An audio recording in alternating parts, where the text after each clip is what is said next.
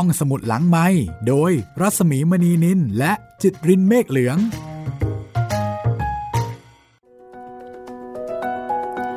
สวัสดีค่ะต้อนรับคุณผู้ฟังเข้าสู่ห้องสมุดหลังไมค์ไทย PBS Podcast นะคะสวัสดีคุณจิตรินสวัสดีครับพี่หมี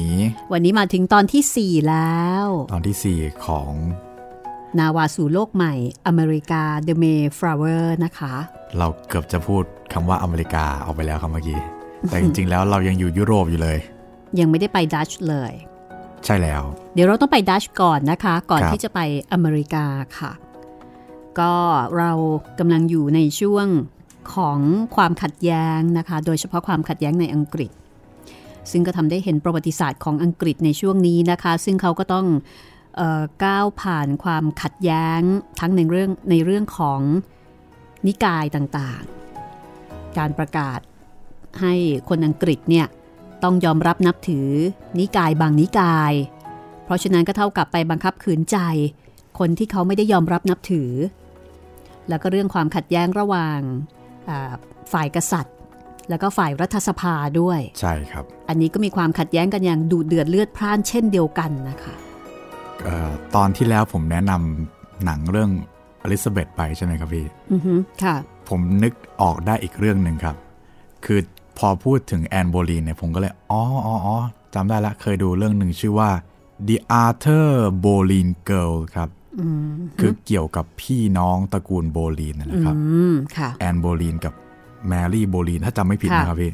เกี่ยวกับว่าพระนางแอนโบลีนเนี่ยขึ้นมาเป็นราชินีแห่งอังกฤษได้อย่างไร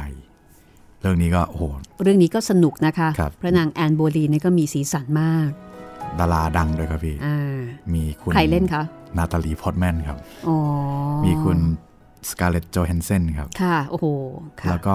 คนที่เล่นเป็นเฮนรี่ที่8ก็คืออิริกบาน่าครับพี่อันนี้ก็เรียกว่ามีอายุอานามไม่กี่ปีก็ยุค 2,000 ต้นๆครับถ้าจำไม่ผิดสการ์เล็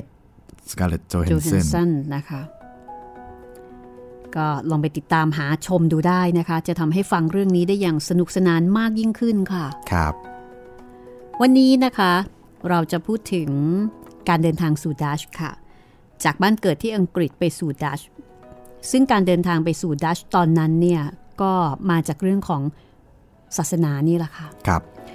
เรื่องของศาสนาเรื่องของการเมืองเขาถึงบอกว่าเป็นเรื่องที่ไม่ควรจะคุยกันไม่ควรจะเถียงกันนะคะเพราะว่ามันจะทำให้เกิดความแบบหัวร้อนความขัดแย้งที่รุนแรงมากไปกว่าเรื่องอื่นๆรักกันอยู่ดีๆนี่คุยกันเรื่องการเมืองนี่เกลียดกันได้เลยนะครับ สองเรื่องต้องยกเว้นเอาไว้เลยนะคะครับถ้าไม่แน่ใจว่ามีความเห็นตรงกันจริงๆนี่ อย่าได้คุยใช่เดี๋ยวมีปัญหานะคะวันนี้จะเป็นตอนที่4ค่ะ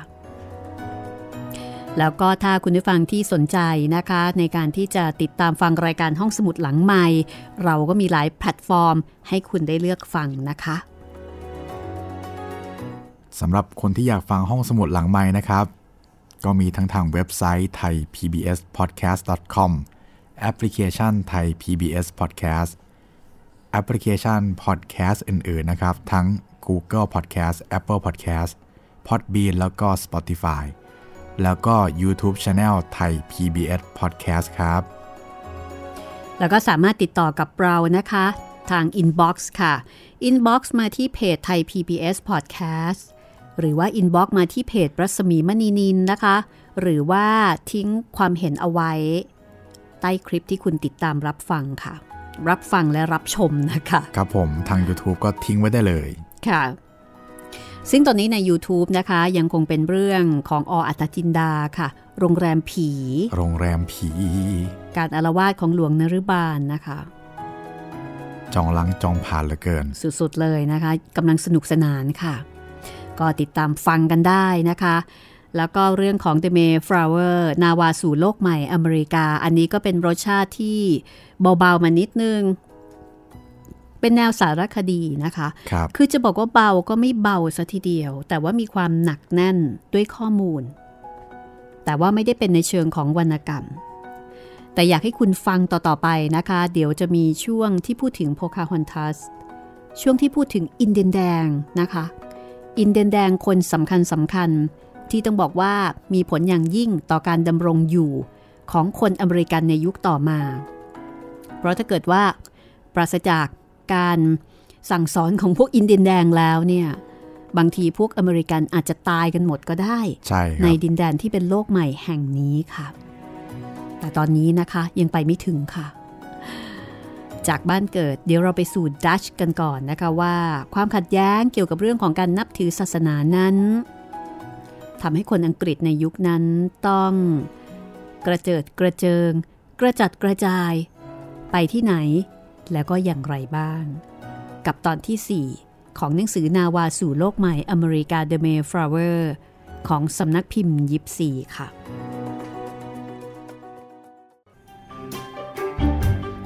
ครั้งแรกที่มีการอพยพไปสู่ดัตช์ในปีคริสต์ศักราช1608ตอนนั้นกลุ่มพิวริตันก็ไปปักหลักที่อัมสเตอร์ดัมเป็นแห่งแรกนะคะจากนั้นจึงย้ายไปที่เมืองไลเดนในปีคริสต์ศักราช1609ปีต่อมา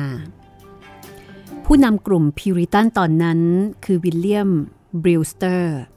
และก็บาทหลวงจอห์นโรบินสันเมืองไลเดนในฮอลแลนด์ในช่วงศตวรรษที่17ก็เริ่มขยายตัวเพราะว่ามีความเจริญรุ่งเรืองด้านการทอผ้าจนมีการสร้างโรงงานทอผ้าขนาดใหญ่ในเมืองซึ่งก็ทำให้เกิดการจ้างงานมากขึ้นจึงเปิดกว้างรับผู้อพยพจากทุกชาติให้เข้ามาทำงานในโรงงานในเวลานั้นกลุ่มพิวริตันจากอังกฤษประมาณ100คนก็เข้ามาตั้งถิ่นฐานในเมืองไลเดนในปีคริสต์ศักราช1609โดยคิดว่าเมืองนี้เปิดเสรีทางความคิดและความเชื่อเพราะว่าเป็นเมืองที่เปิดโอกาสให้ผู้อพยพย้ายเข้ามาตั้งถิ่นฐานแต่การแสวงหาเสรีภาพทางศาสนาของผู้มาตั้งถิ่นฐานใหม่ที่นี้กลับไม่ใช่เรื่องง่ายแม้จะไม่ถูกไล่ล่าจับกุมจากศาสนจักรแต่เมืองนี้ก็ไม่ได้เปิดกว้างทางศาสนาอย่างแท้จริงเพราะว่ากลุ่มพิวริตันไม่ได้รับอนุญาตให้ใช้โบสถ์ในเมืองจึงต้องใช้บ้านของบาทหลวงจอห์นโรบินสันประกอบพิธีทางศาสนาการไปตั้งรกรากใหม่ในไลเดนโดยทิ้งทุกสิ่งทุกอย่างรวมทั้งเพื่อนพ้องครอบครัวเพื่อแสวงหาเสรีภาพในการนับถือศาสนาก็ถือเป็นเรื่องที่ต้องปรับตัวกันขนาดใหญ่เลยล่ะค่ะอีกทั้งการเดินทางย้ายถิ่นไปโดยไม่มีแผนการด้านการหาเลี้ยงชีพมารองรับก็ยิ่งทำให้ชีวิตของพวกพิวริตันนี่ลำบากยากเข็ญมากทีเดียวพวกพิวริตันอาศัยอยู่ในไบเดนประมาณ12ปีโดยเย็บผ้าหรือว่าทอผ้าหาเลี้ยงชีพบางคนก็ไปเป็นช่างไม้หรือว่าช่างทาสีทุกคนต้องทำงานหนักนะคะเพื่อหาเลี้ยงชีวิตแม้กระทั่งเด็กเล็กๆก็ยังต้องหางานทำลูกหลานของพวกพิวริตันกลายเป็นชาวดัตช์โดยไม่สนใจพื้นเพความเป็นมาของปู่ย่าตายายของตนโดยการไปสมัครเป็นทหารหรือกะลาสีเรือแล้วก็หลงลืมรากเหง้าอย่างสิ้นเชิงสภาพสังคมแบบดัตช์ค่อนข้างจะเสรีมากกว่าอังกฤษลูกหลานชาวพิวริตันที่เติบโตขึ้นมาท่ามกลางบรรยากาศแบบเสรีจึงต่อต้านพ่อแม่พิวริตันที่เข้มงวดแล้วก็เคร่งศาสนาเรื่องนี้ทำให้พ่อแม่ชาวอังกฤษกลัดกลุ้มมากดูเหมือนว่าคนรุ่นลูกรุ่นหลานจะสูญเสียความเป็นอังกฤษอย่างสิ้นเชิงเด็กๆที่เกิดที่นี่ก็ใช้ภาษาดัตช์มากกว่าภาษาอังกฤษปัญหานี้จึงกลายเป็นปัญหาใหญ่ในชุมชนชาวพิวริตันชาวพิวริตันจากอังกฤษยังวิตกกังวลว่าอาจจะเกิดสงครามครั้งใหญ่ระหว่างสเปนกับดัตช์อีกด้วยดังนั้นพวกพิวริตันจึงตัดสินใจโยกย้ายอีกครั้งแต่จะย้ายไปไหนนั่นคือปัญหาใหญ่ที่สุด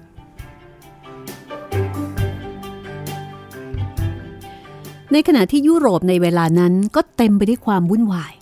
เกิดความขัดแย้งทางการเมืองทั้งในประเทศและระหว่างประเทศ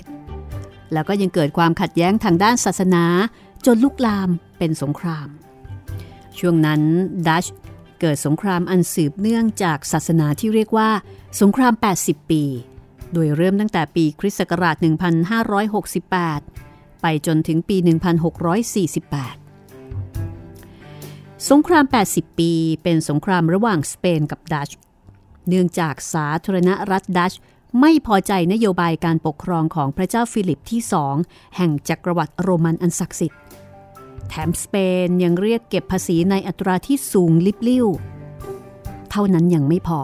สเปนยังมีการไล่ล่ากวาดล้างชาวคริสต์นิกายโปรเตสแตนต์อีกเป็นจำนวนมากจึงมีการเรียกร้องเอกราชไม่ขึ้นตรงต่อจักรวรรดิโรมันอันศักดิ์สิทธิ์อีกต่อไปช่วงศตวรรษที่16กลุ่ม17จังหวัดในที่ราบลุ่มต่ำหรือว่าดินแดนที่เรียกว่าเนเธอร์แลนด์ในปัจจุบันอยู่ภายใต้การปกครองของอาณาจักรโรมันอันศักดิ์สิทธิ์ในรัชสมัยของพระเจ้าฟิลิปที่2แห่งสเปนพระเจ้าฟิลิปที่2นั้นนับถือศาสนาคริสต์นิกายโรมันแคทอลิกอย่างเคร่งครัดพระองค์รังเกียจศาสนาคริสต์นิกายโปรเตสแตนต์ที่สุด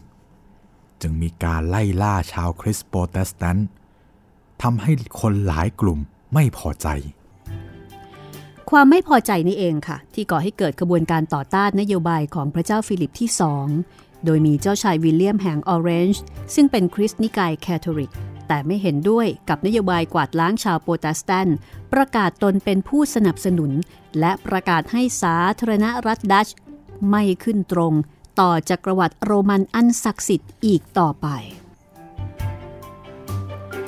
การกระทำของเจ้าชายวิลเลียมก็สร้างความไม่พอใจให้กับพระเจ้าฟิลิปที่2อย่างรุนแรงพระองค์ทรงแต่งตั้งนายพลเฟอร์นันโดเข้ามาดูแลความสงบในปีคริสต์ศักราช1567และนั่นทำให้เจ้าชายวิลเลียมต้องหลบหนีไป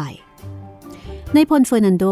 จึงตั้งกลุ่มที่ชื่อว่า Council of Troubles ขึ้นมากลุ่มที่ตั้งขึ้นนี้นะครับก็ทำหน้าที่พิจารณาคดีของเจ้าชายวิลเลียมแล้วก็ผู้ให้การสนับสนุนแต่เจ้าชายวิลเลียมก็ไม่ได้มาตามหมายเรียกทำให้สภาประกาศว่าพระองค์เนี่ยเป็นกบฏแล้วก็สั่งยึดทรัพย์สินนั่นคือจุดเริ่มต้นของสงคราม80ปีสงครามเริ่มต้นอย่างเป็นทางการในวันที่23พฤษภาคมปีคริสต์ศักราช1568ที่สมรภูมิไฮลิเกอรีตอนแรกเลยฝ่ายกบฏชนะกองทัพเล็กๆของสเปนทั้งทางบกและก็ทางน้ำแต่ต่อมากองทัพกบฏเกิดปัญหาทางด้านการเงินและกองทัพของนายพลเฟอร์นันโดก็ได้รับการสนับสนุนจากฝรั่งเศสจึงทำให้กองทัพกบฏต้องเป็นฝ่ายหลบหนีแทน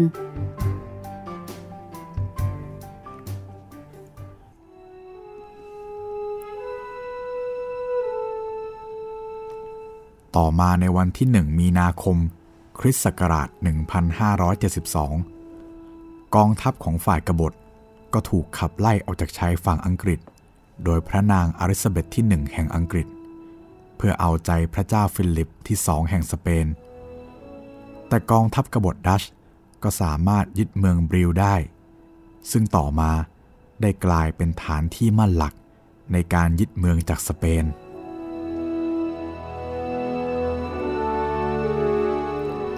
จากนั้นหลายเมืองในสาธารณรัฐดัชก็ประกาศสนับสนุนฝ่ายกบฏยกเว้นอัมสเตอร์ดัมและมิดเดิลเบิร์กที่ยังคงสนับสนุนสเปนจนถึงปีคริสต์ศักราช1578มีการประชุมในเดือนกรกฎาคมปีคริสต์ศักราช1572โดยลงมติให้เจ้าชายวิลเลียมปกครอง4จังหวัดในสาธารณรัฐดัชโดยแบ่งอำนาจกับผู้ปกครองเดิมเรื่องนี้ก็ทำให้เกิดความขัดแย้งภายในกลุ่มนะคะบางส่วนอยากจะทำสงครามกับสเปนต่อแต่บางส่วนก็อยากจะจงรักภักดีกับสเปนในวันที่4พฤศจิกายนปี1576เกิดเหตุการณ์ที่เรียกว่า The Sack of Antwerp ซึ่งเกิดจากทหารรับจ้างของสเปนบุกปล้นภายในเมืองซีริกซีและเมืองอาร์ชทำให้มีผู้เสียชีวิตกว่า 7,000 คนภายในเวลาเพียงแค่3วันชาวสเปนตกใจในเหตุการณ์ที่บั่นทอนพระราชอำนาจของพระเจ้าฟิลิปที่2ระหว่างนั้นได้มีการทำข้อตกลงให้ทหารสเปนต้องถอนกำลังทหารออกไปพอมาวันที่6มกราคมปีคริสต์ศักราช1579ก็มีการทำข้อตกลง Union of Arras ระหว่างสเปนกับจังหวัดทางใต้บางส่วนว่าจะขึ้นตรงต่อสเปนซึ่งเจ้าชายวิลเลียมก็ตอบโต้ข้อตกลงนี้โดยทำข้อตก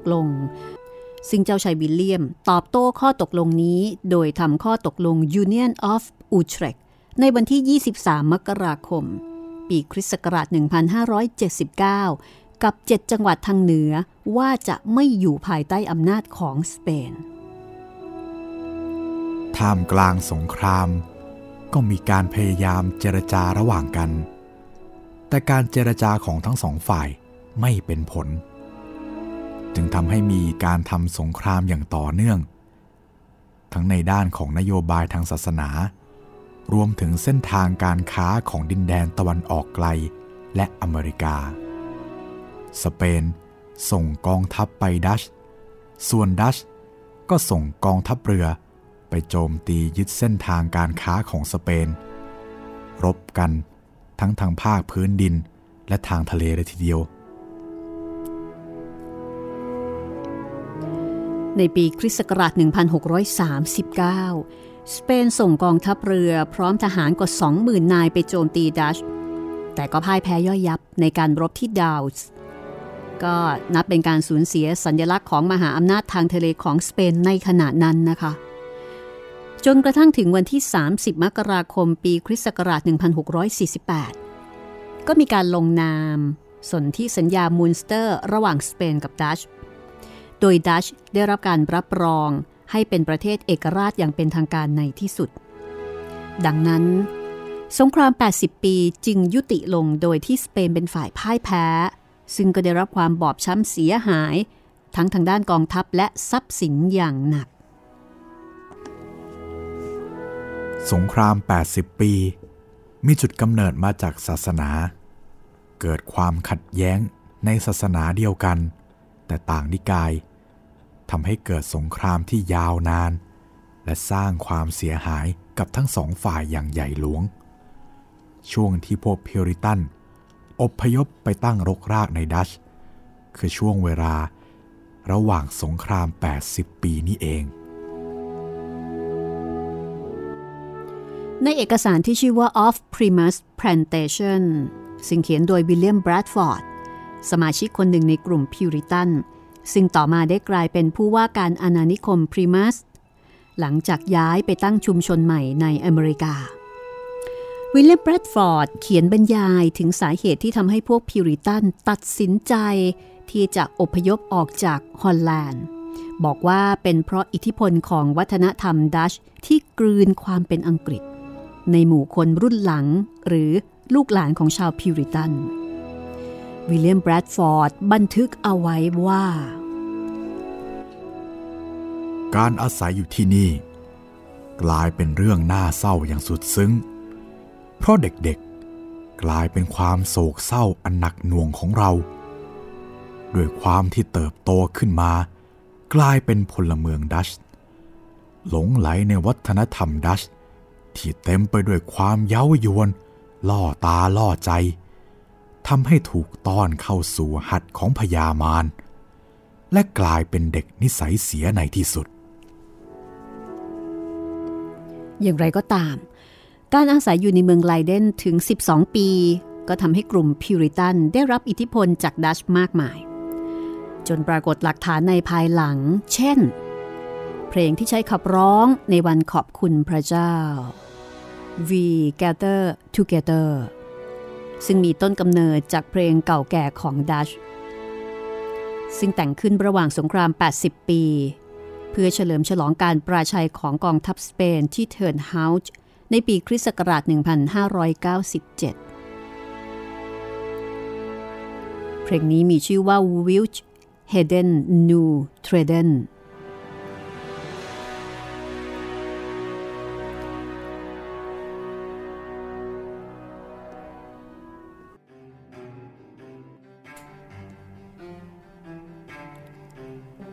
ือหากเดินทางออ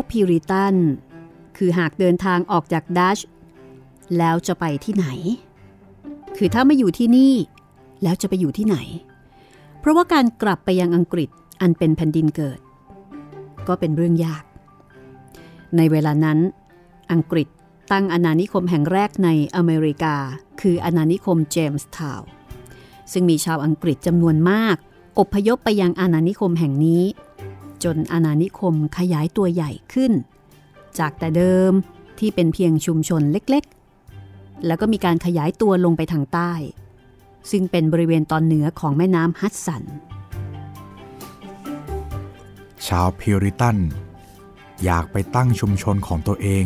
เพื่อเสรีภาพในการนับถือศาสนานิกายที่ตัวเองศรัทธาโดยกำหนดว่าจะไปตั้งถิ่นฐานบริเวณที่เป็นนิวยอร์กในปัจจุบันด้วยความหวังเต็มหัวใจว่าอย่างน้อยก็ยังสามารถเชื่อมโยงกับแผ่นดินแม่แล้วก็ยังอยู่ภายใต้รัฐบาลอังกฤษโดยที่ไม่ถูกปราบปรามหรือว่าจำกัดทางศาสนาแม้ว่าจะตั้งความหวังว่าจะอพยพไปยังอาณานิคมในอเมริกาแต่ปัญหาก็คือขาดแคลนทุนทรัพย์ดังนั้นพวกพิวริตันจึงทำสัญญาทางการเงินกับนายทุนค่ะโดยที่บริษัททุนจะจัดหาเสบียงอาหารแล้วก็เครื่องมือเครื่องใช้ที่จำเป็นในการสร้างอาณานิคมให้กับพวกพิวริตันแลกกับการที่พวกพิวริตันจะต้องจ่ายคืนบริษัทในรูปอาหารและผลิตภัณฑ์จากธรรมชาติเช่นปลาขนสัตว์แล้วก็ท่อนไม้สูงทั้งบริษัทการเงินและพวกพิวริตันก็มีความขัดแย้งกันหลายหนแต่ในที่สุดพิวริตันก็ยอมรับข้อเสนอของบริษัทในการเดินทางมาสู่โลกใหม่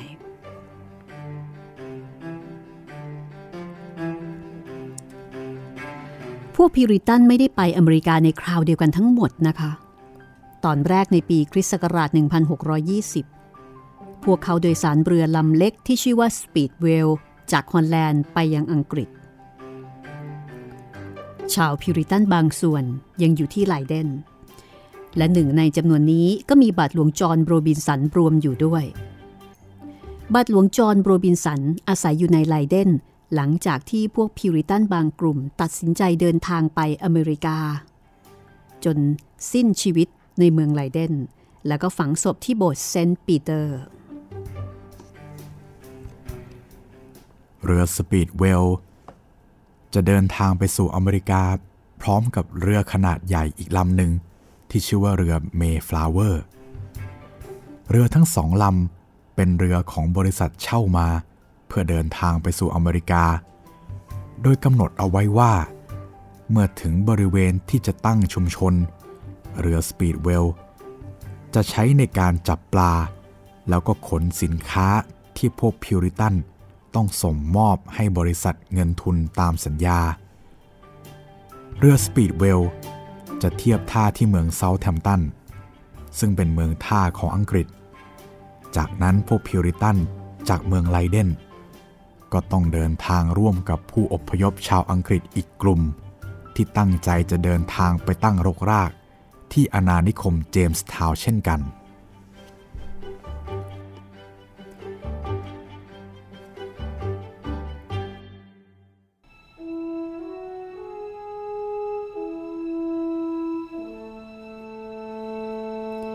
ปีดเวล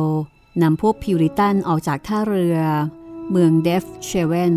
ซึ่งอยู่ในฮอลแลนด์เมื่อวันที่22กรกฎาคมปีคริสต์ศักราช1620มุ่งหน้าสู่เมืองท่าเซาท์แธมป์ตันในอังกฤษเพื่อที่จะขนถ่ายผู้โดยสารเหล่านี้ลงเรือเมย์ฟลาวเวอร์อีกทีหนึ่งเมื่อมาถึงท่าเรือเมืองเซาท์แธมป์ตันปรากฏว่าเรือเมย์ฟลาวเวอร์จอดทอดสมอรออยู่แล้วตามกำหนดก็คือว่าเรือสปีดเวลแล้วก็เมย์ฟลาวเวอร์ทั้งสองลำจะต้องเดินทางไปสู่อาณานิคมอังกฤษที่อเมริกาด้วยกันแต่ปรากฏว่าเรือสปีดเวลเนี่ยรั่วก็เลยต้องจอดซ่อมแซม วันที่5สิงหาคมปีคริสต์ศักราช1620เรือทั้งสองลำก็พร้อมออกเดินทางแต่ว่าเรือ Speedwell ก็เจอปัญหาเดิมอีกครั้งหนึ่งจนต้องลากเรือ Speedwell ไปจอดที่เมืองดัสเมาส์ในวันที่12สิงหาคมปีเดียวกันเพื่อที่จะซ่อมแซมก่อนออกเดินทางเรือ Speedwell ซ่อมแซมเสร็จเรียบร้อยแล้วก็พร้อมเดินทางในวันที่21สิงหาคมปีนั้นแต่เมื่อเดินทางไปได้เพียง300ไมล์จากชายฝั่งเรือ Speedwell ก็ประสบปัญหาเดิมกัปตันลูกเรือแล้วก็คณะเดินทางก็ต่างหงุดหงิดกับสภาพเรือ Speedwell อย่างยิ่งเพราะว่าล่าช้ากว่ากำหนดหลายครั้งหลายหนจนอาจทำให้การขนส่งสินค้าเสียหายกัปตันก็เลยตัดสินใจแล่นเรือทั้งสองลำเข้าเทียบท่าที่พรีมัสในอังกฤษจากนั้นก็ขนถ่ายทั้งผู้โดยสารแล้วก็สินค้าจากเรือ Speedwell ลงเรือ Mayflower ลำเดียวแล้วก็ทิ้งเรือ Speedwell ไว้ที่ท่าเรือพรีมัสในอังกฤษเดี๋ยวเราจะจบลงตรงนี้ก่อนนะคะแล้วมาต่อกันในช่วงหน้าค่ะกับการเดินทางของเรือ Mayflower ซึ่งตอนนี้จะต้องเป็นเรือสำคัญนะคะที่จะพาพวกพิวริตันไปสู่โลกใหม่คืออเมริกาแต่ตอนนี้พักสักครู่ค่ะ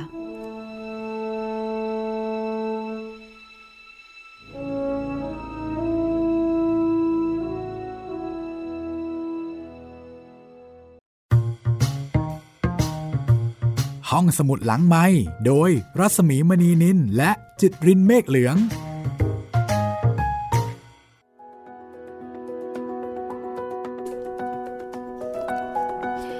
เข้าสู่ช่วงที่2ของห้องสมุดหลังไมค์นะคะกับตอนที่4ค่ะหนังสือ The Mayflower นาวาสู่โลกใหม่อเมริกานะคะกำลังจะเข้าใกล้อเมริกาแล้วค่ะใช่ครับจากเรือ2ลำนะพี่ตอนนี้เหลือลำเดียวกลายเป็นไอเรือที่ดูเหมือนจะคล่องแคล่วว่องไวปรากฏว่าล่มไม่ใช่ล่มสิมันมีปัญหาเยอะก็ต้องเหลือเรือ Mayflower นะคะครับที่จะพาบรรดาพวกพิวริตันออกเดินทางเพื่อที่จะไปหาที่ทางที่เหมาะสมกับตัวเองที่ทางที่พวกเขาจะสามารถใช้ชีวิตตามความเชื่อความศรัทธาได้อย่างอิสระเสรี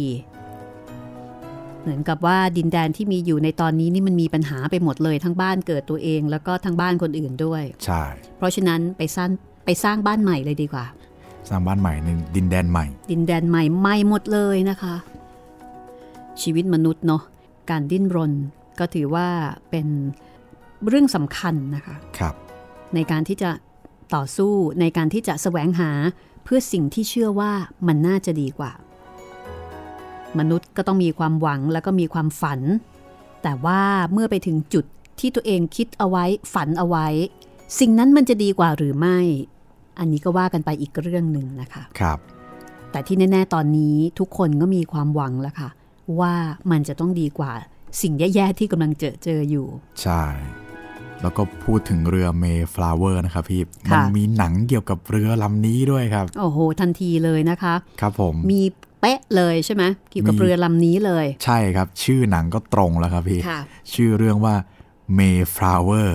The Pilgrim's Adventure ครับโอ้โหตรงเลยนะคะกับเรื่องราวเนี่ยของพวกพิวริตันนี่เลยครับใครเล่นคะโอ้คนนี้ก็ชื่อดังเหมือนกันครับนำแสดงโดยคุณแอนโทนีฮอปกินครับโอ้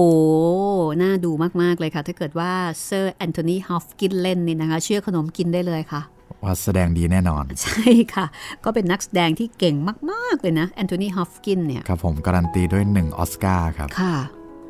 น่าจะนานแล้วไหมเรื่องนี้โอ้เรื่องนี้นานใช้ได้อยู่ครับพี่ปี1979ครับโอ้ตอนนั้น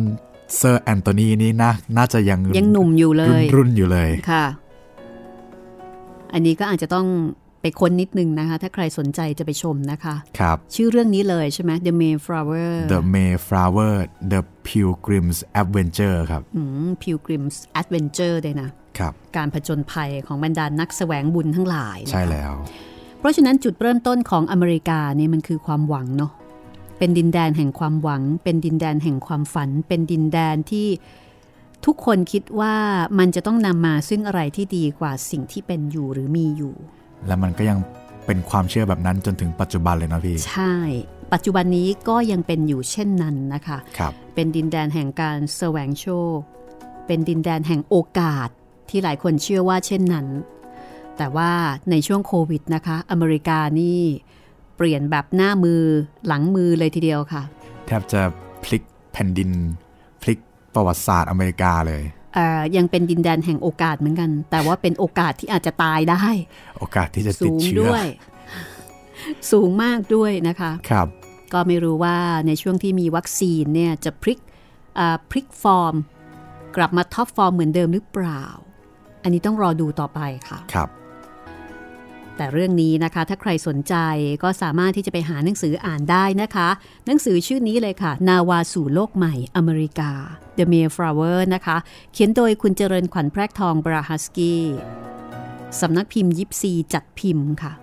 เป็นหนังสือเล่มไม่ใหญ่มากนะคะอ่านง่ายอ่านสนุก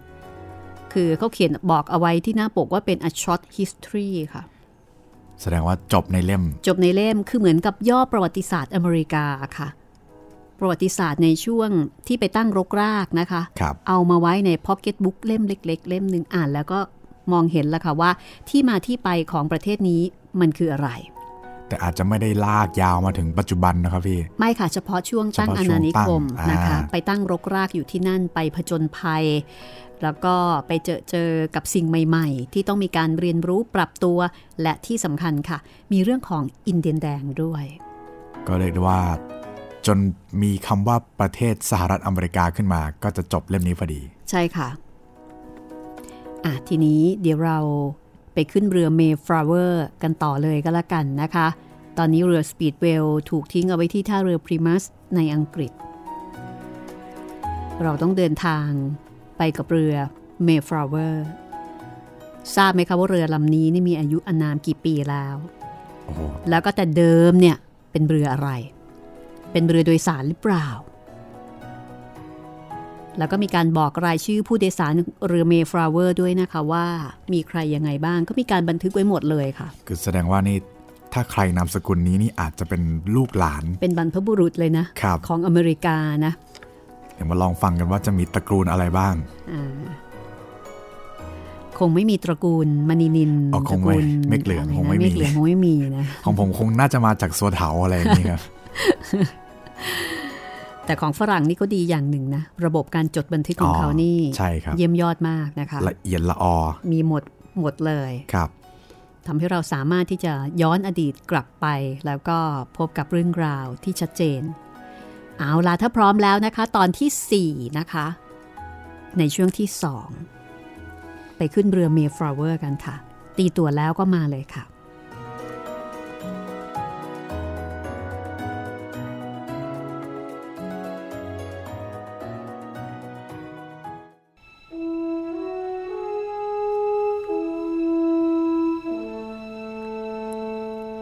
วันที่6กันยายน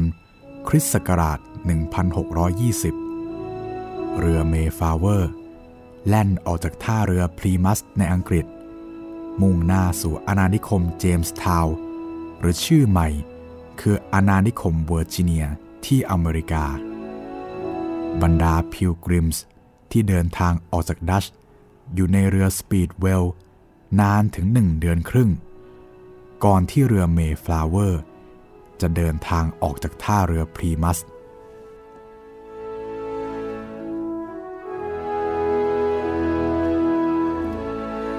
เรือ Mayflower นี้นะคะมีอายุ12ปีค่ะแล้วก็ไม่ใช่เรือโดยสารแต่เป็นเรือบรรทุกสินค้าโดยเฉพาะสินค้าประเภทเหล้าและไวน์ก็ถือว่าเป็นเรือที่ใช้งานในด้านการค้าขายพอต้องมาบรรทุกผู้โดยสารก็มีการดัดแปลงตามมีตามเกิดค่ะ ทำให้ผู้โดยสารทั้งหมดไม่ได้อยู่อย่างสุขสบายนักแต่ไม่ว่าอย่างไรก็ตามเรือ Mayflower ก็ออกเดินทางจากท่าเรือเมือง Primus ในวันที่6กันยายนปีคริสต์ศักราช1620ซึ่งช้ากว่ากำหนดการเดิมของพวก Pilgrims มากจนทำให้เกิดโศกนาฏกรรมในเวลาต่อมา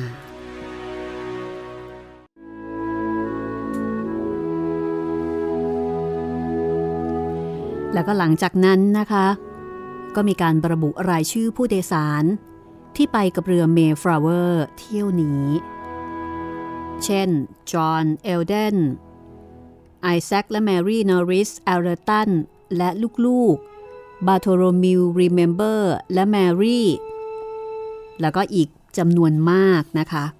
คือเขาจะมีการบันทึกเอาไว้หมดเลยว่าใครเป็นใครใครเป็นลูกเป็นสามีเป็นภรรยาใครรายชื่อทั้งหมดของผู้โดยสารเรือ Mayflower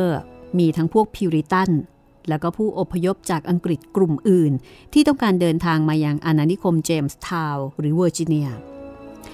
รายชื่อเหล่านี้ที่มีการบันทึกไว้เนี่ยนะคะถือว่ามีความสำคัญมากค่ะเพราะว่านี่คือบรรพบุรุษของบุคคลสำคัญของอเมริกาในเวลาต่อมาซึ่งมีทั้งประธานาธิบดีกวีนักแสดงและการเมืองในปัจจุบัน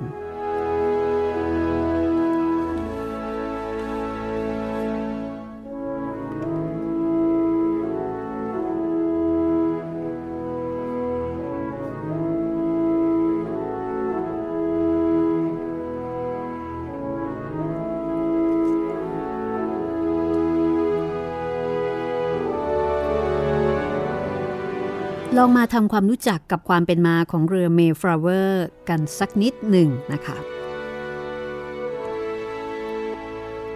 คริสโตเฟอร์โจนส์และหุ้นส่วนทางการค้าได้ต่อเรือ Mayflower ขึ้นในปีคริสต์ศักราช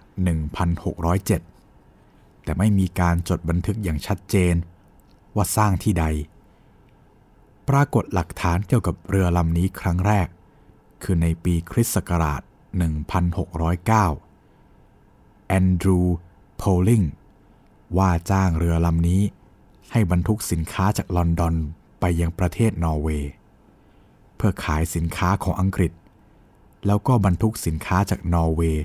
ไปขายที่อังกฤษ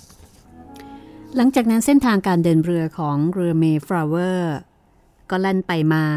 ระหว่างฝรั่งเศสและอังกฤษบรรทุกสินค้าประเภทเหล้าวายเกลือแล้วก็น้ำส้มสายชู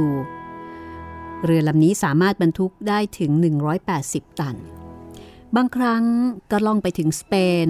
และเยอรมนีแต่ส่วนมากแล้วจะเป็นการว่าจ้างเพื่อบรรทุกสินค้ามากกว่าจะเป็นเรือโดยสารค่ะแต่ในปีคริสต์ศักราช1620นะครับเรือ Mayflowerและนายเรือคริสโตเฟอร์โจนส์ก็ได้รับว่าจ้างให้นำกลุ่มพิวริตันเดินทางข้ามมหาสมุทรไปสู่เส้นทางตอนเหนือของอาณานิคมเจมส์ทาวน์หรือว่าเวอร์จิเนียซึ่งนี่คือการเดินทางข้ามทวีปเป็นครั้งแรกเลยนะครับของเรือลำนี้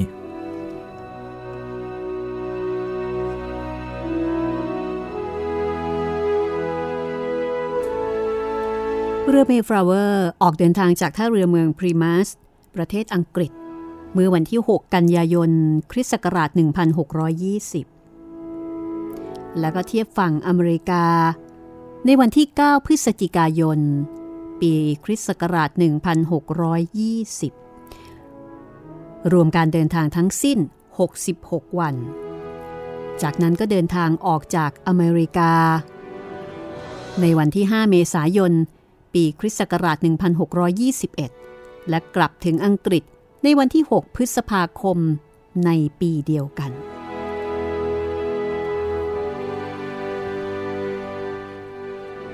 หลังเที่ยวการเดินเรือครั้งแรกในประวัติศาสตร์ของเรือ Mayflower คริสโตเฟอร์โจนส์ก็ล่องเรือบรรทุกสินค้าอีกไม่กี่รอบจนกระทั่งเสียชีวิตในปีคริสต์ศักราช1621 เรือเมฟลาเวอร์อยู่ในสภาพทรุดโทรมเพราะว่าปราศจากคนดูแลจึงต้องขายเลหลังในราคาถูกๆไปเพียงแค่128ปอนด์จากนั้นเรือก็กลายเป็นเศษซากไปอย่างน่าเสียดาย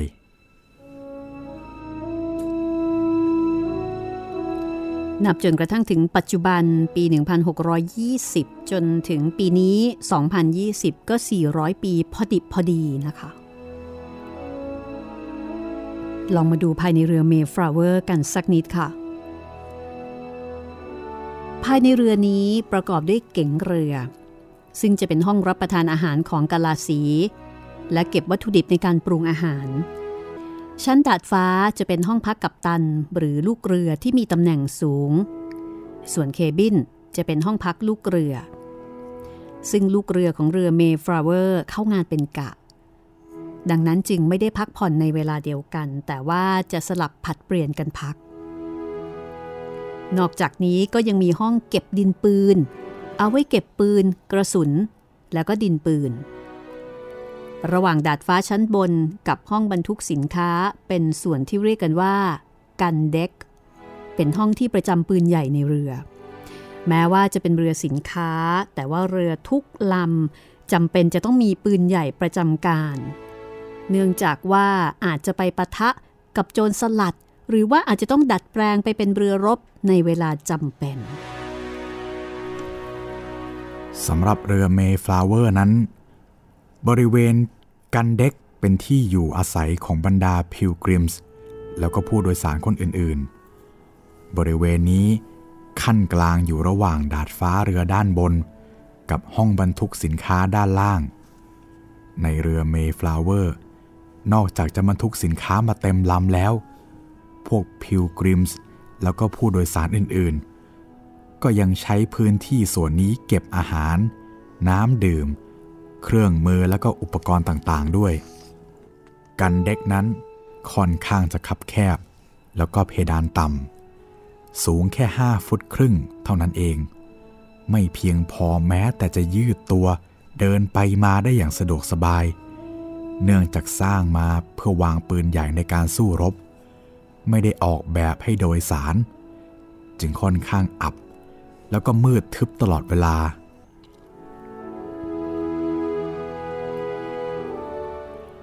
การอาศัยในพื้นที่แคบๆอย่างแออัดยัดเยียดก็ทำให้เจ็บไข้ได้ป่วยได้ง่าย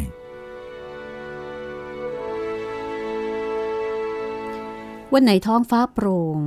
ผู้โดยสารก็อาจจะขึ้นมาสูดอากาศบนดาดฟ้าได้บ้างแต่ถ้าช่วงไหนคลื่นลมแรงฝนฟ้าคะนองพวกพิลกริมส์ก็ต้องทนอุดอู้อยู่ในพื้นที่แคบๆประมาณ 15.2 เมตรคูณ 7.6 เมตรซึ่งนับว่าแคบมากสำหรับผู้โดยสาร102คนที่ต้องอาศัยอยู่อย่างลำบากยากแค้นในเรือตลอดการเดินทางอันยาวนานถึง66วันลองมาดูเสบียงอาหารแล้วก็ข้าวของเครื่องใช้ที่นำไปกับเรือเมฟลาเวอร์ครั้งนี้นะคะในการเดินทางไกลครั้งนี้ซึ่งถือเป็นครั้งสำคัญของพวกพิลกริมส์พวกเขานำอาหารติดตัวไปด้วยจำนวนหนึ่งส่วนมากก็เป็นอาหารที่สามารถเก็บเอาไว้ได้นานๆมีรายการบันทึกเอาไว้อย่างละเอียดด้วยดังนี้ค่ะสำหรับอาหารนะครับก็มีบิสกิตเบียร์เกลือเนื้อตากแห้งหมูเค็ม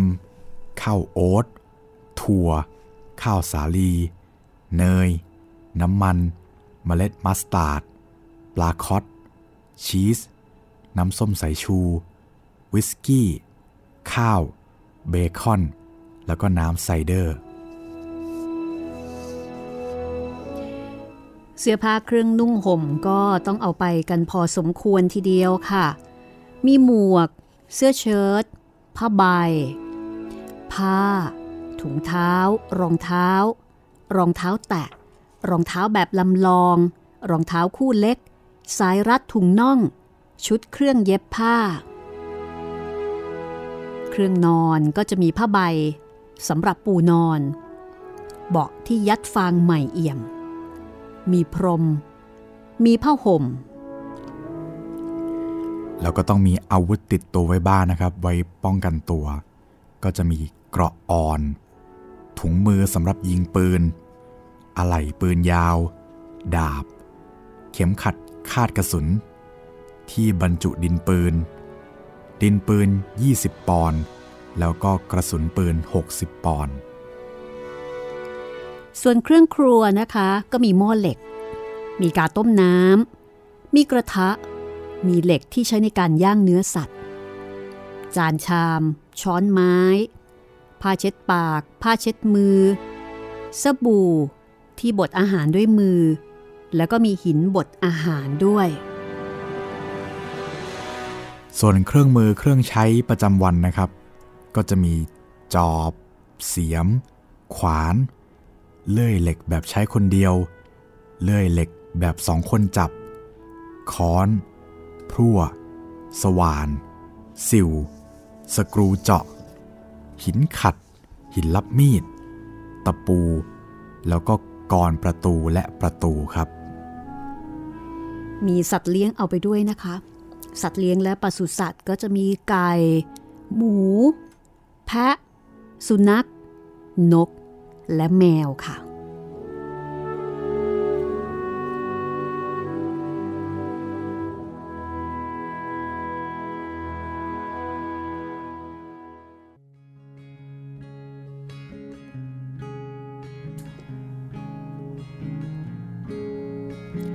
แรกเริ่มเดิมที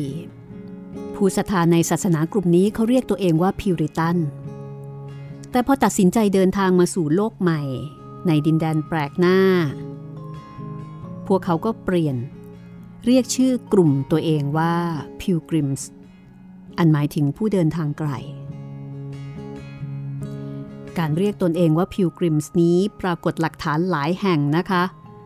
เช่นเมื่อแรกมาถึงแผ่นดินของทวีปอเมริกามีทารกแรกเกิดบนแผ่นดินนี้พ่อและแม่คือวิลเลียมและซูซาน่าไวท์ขนานนามทารกเพศชายนั้นว่า Peregrine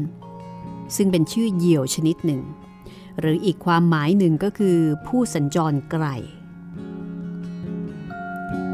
นอกจากนี้ยังปรากฏในบันทึกที่เขียนในปีคริสต์ศักราช1622ปรากฏคำเรียกชาวอาณานิคมพรีมัสว่า Pilgrims ผู้ว่าการอาณานิคมพรีมัสวิลเลียมแบรดฟอร์ดเขียนบันทึกแล้วก็เป็นหลักฐานสำคัญว่าผู้อพยพกลุ่มนี้เรียกตนเองว่า Pilgrims ตั้งแต่เริ่มอพยพไปสู่ฮอลแลนด์จนมาสู่อเมริกาวิลเลียมแบรดฟอร์ดเขียนบทกวีไว้ในบันทึกว่าตระหนักรู้ว่าเราคือพิลกริมส์มิปรารถนาสิ่งใดมากไปกว่าการมุ่งหน้าสู่สวรรค์ดินแดนอันเป็นยอดปรารถนาและประโลมดวงวิญญาณของเราทั้งปวงดังนั้นคำว่าพิลกริมส์คือคำเรียกกลุ่มพิวริตันชาวอังกฤษที่เดินทางมาสู่อเมริกาด้วยเรือ Mayflower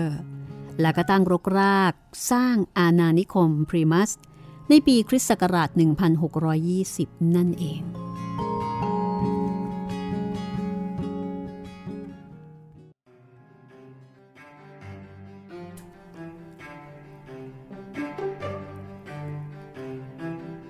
ต่อจากนี้จะเป็นเรื่องราวของ66วันแห่งการเดินทางที่น่าสนใจเรือ Mayflower นี้เป็นเรือสัญชาติอังกฤษนะคะ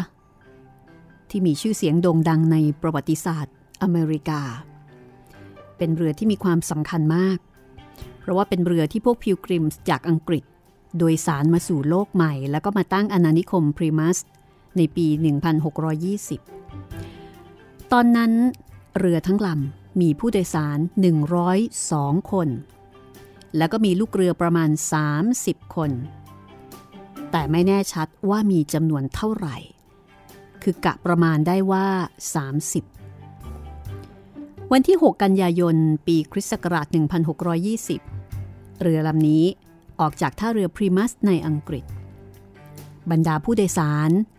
มีสตรีมีครรภ์รวมอยู่ด้วย2คนคนแรกชื่อว่าอลิซาเบธ ฮอปกินส์ซึ่งให้กำเนิดบุตรชายในเรือกลางมหาสมุทรด้วยเหตุนี้ค่ะจึงตั้งชื่อลูกชายว่าโอเชียนัสอีกคนหนึ่งชื่อว่าซูซานนาไวท์คลอดบุตรในขณะที่เรือแล่นมาถึงบริเวณแหลมคอส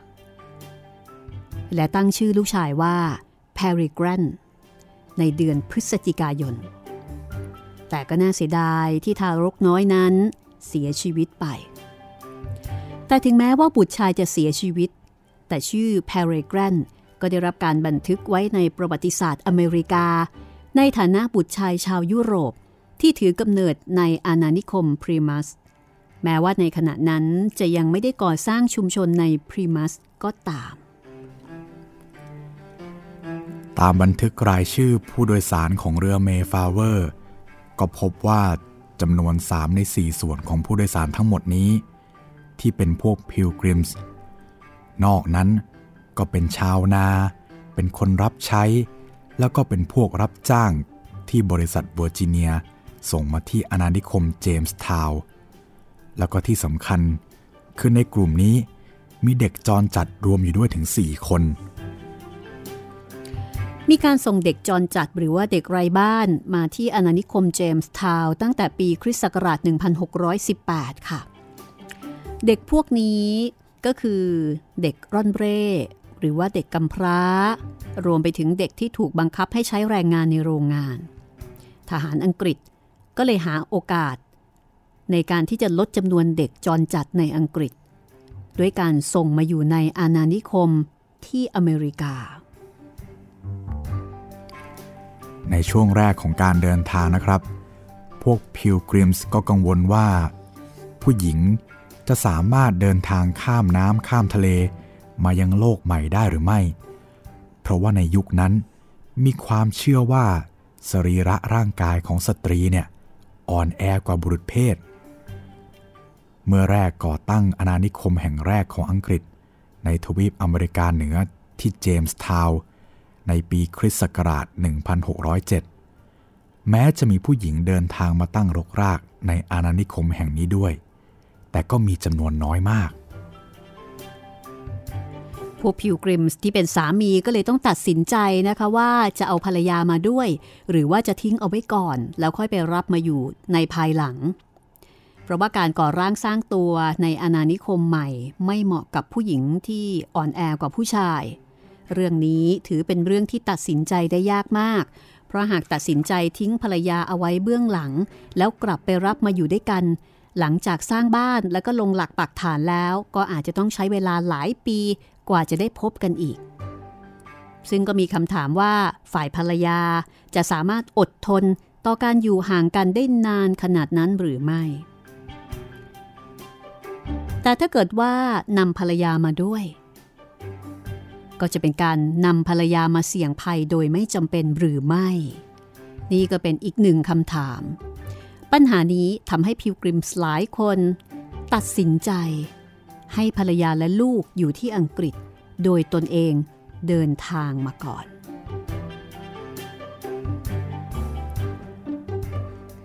เราจะทิ้งเรื่องราวเอาไว้ตรงนี้ก่อนนะคะว่า66วัน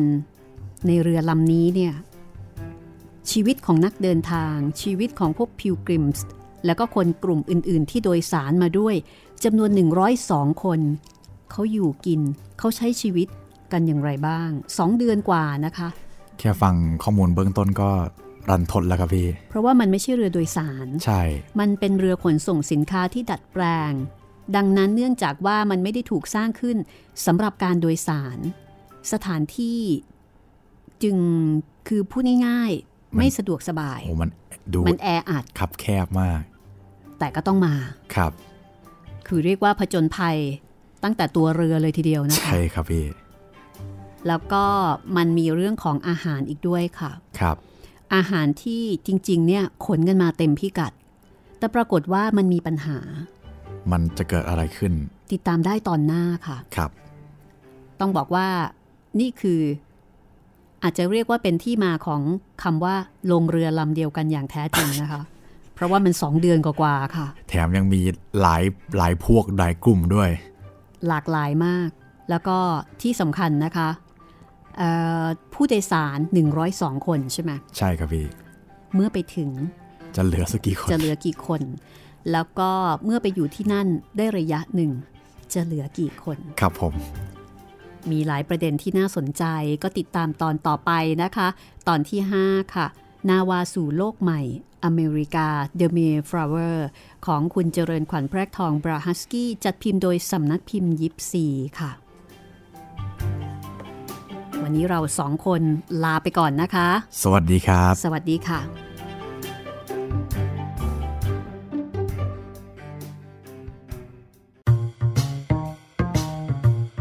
ห้องสมุดหลังไมค์โดยรัศมีมณีนินและจิตรินเมฆเหลือง